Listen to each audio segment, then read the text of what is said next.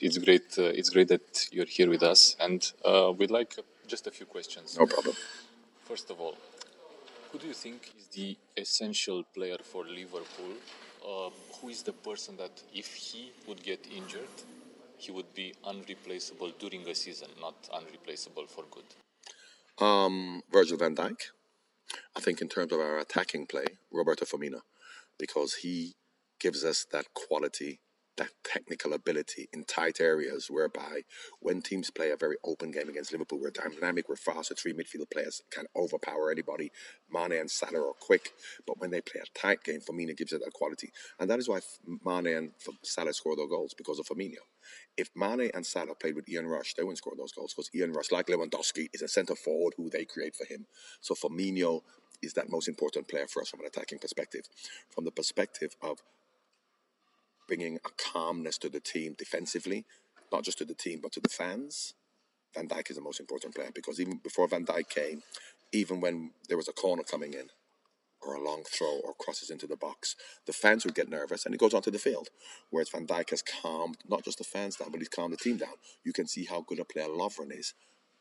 Um, Gomez when he plays, when Lo- Gomez and Lovren play, there's a little bit of a nervousness. Now, both are good individual players, but that calming influence of Van Dijk calms the whole team down. So, Van Dijk is the most important player for us from a defensive um, perspective uh, because you can see we've not been playing that well this season. We've come under pressure and conceded chances, but we're still winning matches, and that's because of Virgil. Okay, uh, my turn to ask a question. What do you think about VAR? And uh, you can talk about the general implementation because it's a bit different in the Premier League where it's perceived yeah. to be different. VAR, VAR is perfect. VAR is perfect. The interpretation of VAR by a human being is not. So you can't blame VAR. VAR gives a human being an opportunity to look at something again and come up with the right decision. If he comes up with the wrong decision, that's not VAR's fault. VAR makes no decisions. It's either somebody in a truck or it's a referee looking at it again who may make a decision we don't agree with. But why VAR, I like VAR, is because it gives the referee an opportunity to make the right decision. I mean, it's still under look, huge criticism. It's, it's, criticism, but you can't blame the VAR. You blame the people making the decisions. When you had um, Hawkeye in tennis for the first year, and then you had in rugby, uh, the, the, the, the video assistant referee to make decisions because we're not used to it. People are complaining, and they're not. So they have they're not using it correctly at the moment because they're using it for too many things. And in England, it should be the referee going over to look rather than somebody in a truck because the referee has his own way of refereeing. Yeah so therefore, if I have my way of refereeing and I look at that decision again, I may either give it or not give it. But if somebody in a truck who referees completely different to me gives it, that that's not good for me as a referee. It has to be my way. Yeah. So I think that that's what they should do uh, to do in Europe. Get the referee to go to the side and have a look. But I'm sure, and they will get more right than wrong. Yes, they have one or two things wrong, but they'll get more right than wrong. Yeah. Well, with uh, England playing in the semi-finals of the World Cup, which was a particular delight of mine as I'm an England fan. Um, what do you think they can achieve in the Euros? Well, what England do now is, and I always say that all you can ask any team or player manager to do is to maximize the potential of the team. Now, that is what Gareth Southgate did, and that's what he's doing. Why we got to the semi final? Because we had a fairly easy route to the semi final. Once we then played against Belgium or Croatia, then you can see what actually happened. So, if you look at this England team, and because of the way football is now in the seedings and the groups that you're going to be in, you should say that they should go through to the next round. They should get to the quarterfinals. Then, if you get to the quarterfinals and you play against Belgium, Belgium can beat us. Yes, we can beat them if we're lucky, but if everybody maximizes their potential, Belgium will beat England, France will beat England, Germany will beat England. But what we can do is we can play well, and if they underachieve and they don't play well, we can beat them. But you can't ask, you can't say that we should win the World Cup or we should get to the final because you don't know who you're going to play.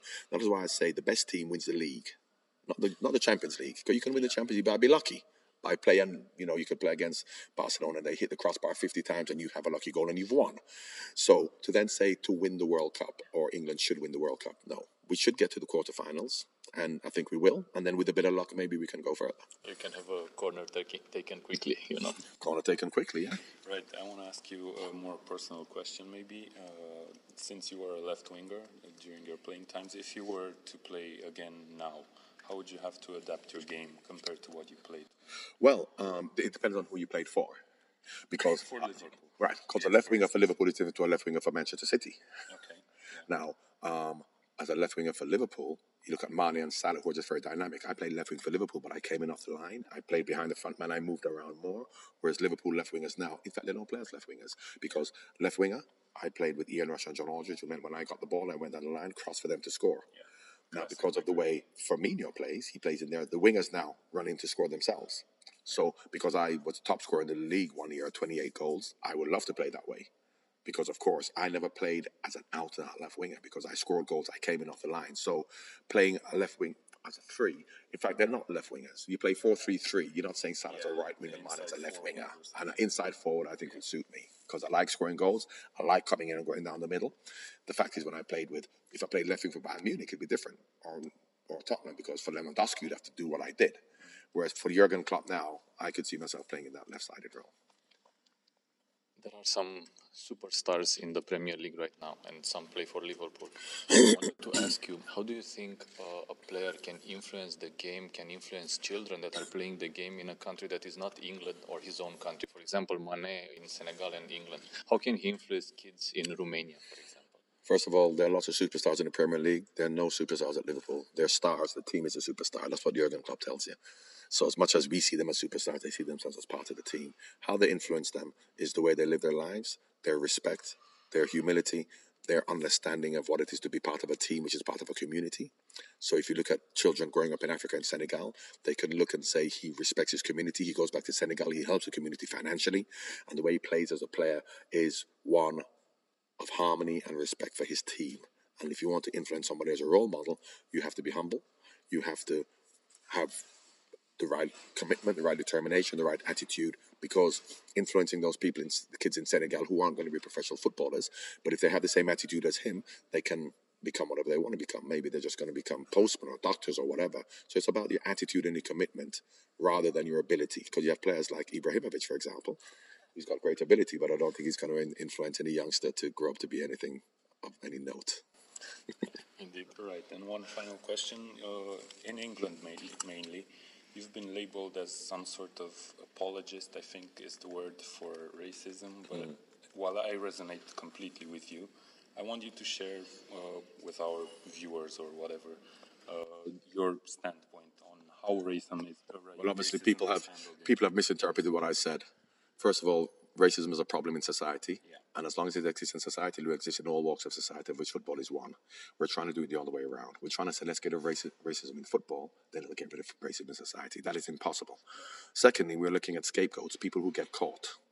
So if you want to look at Liam Neeson, Peter Beardsley, those two racist fans, um, the racist fans in Montenegro or Ukraine or wherever they played, and say that's the problem, Bulgaria, and they say they're the problem, but we're not. And I say to people, look at yourselves and say, do you really believe in equality?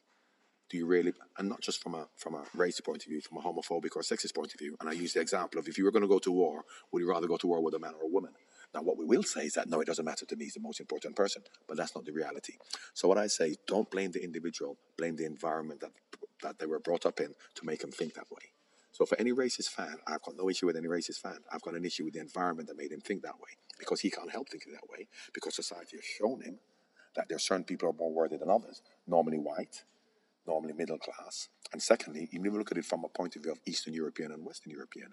How do English people view Eastern Europeans as opposed to French or German? So, because of what they have been wrongly told about them.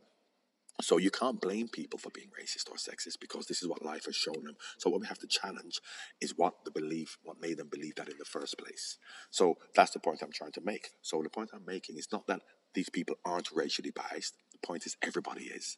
And as long as we just keep pointing the finger at people get caught, we then don't look at ourselves. Because I say to people, my teammates, I say to them, and I, I, I or people I meet, white English European English people, white French people, I say, when you see hundred young kids in Africa being killed, if you saw hundred blonde-haired, blue-eyed kids being killed, how would you feel about that? And they say to me, "Oh, I feel the same way." They're not admitting it themselves. And if they did, they will then look at that problem and say, hang on a second, okay, maybe I wouldn't say what Peter Beardsley said or wouldn't racially abuse somebody like the Chelsea fans, but I still are ra- I'm racially biased. But as long as we don't admit it within ourselves and we just blame other people, we will never move forward.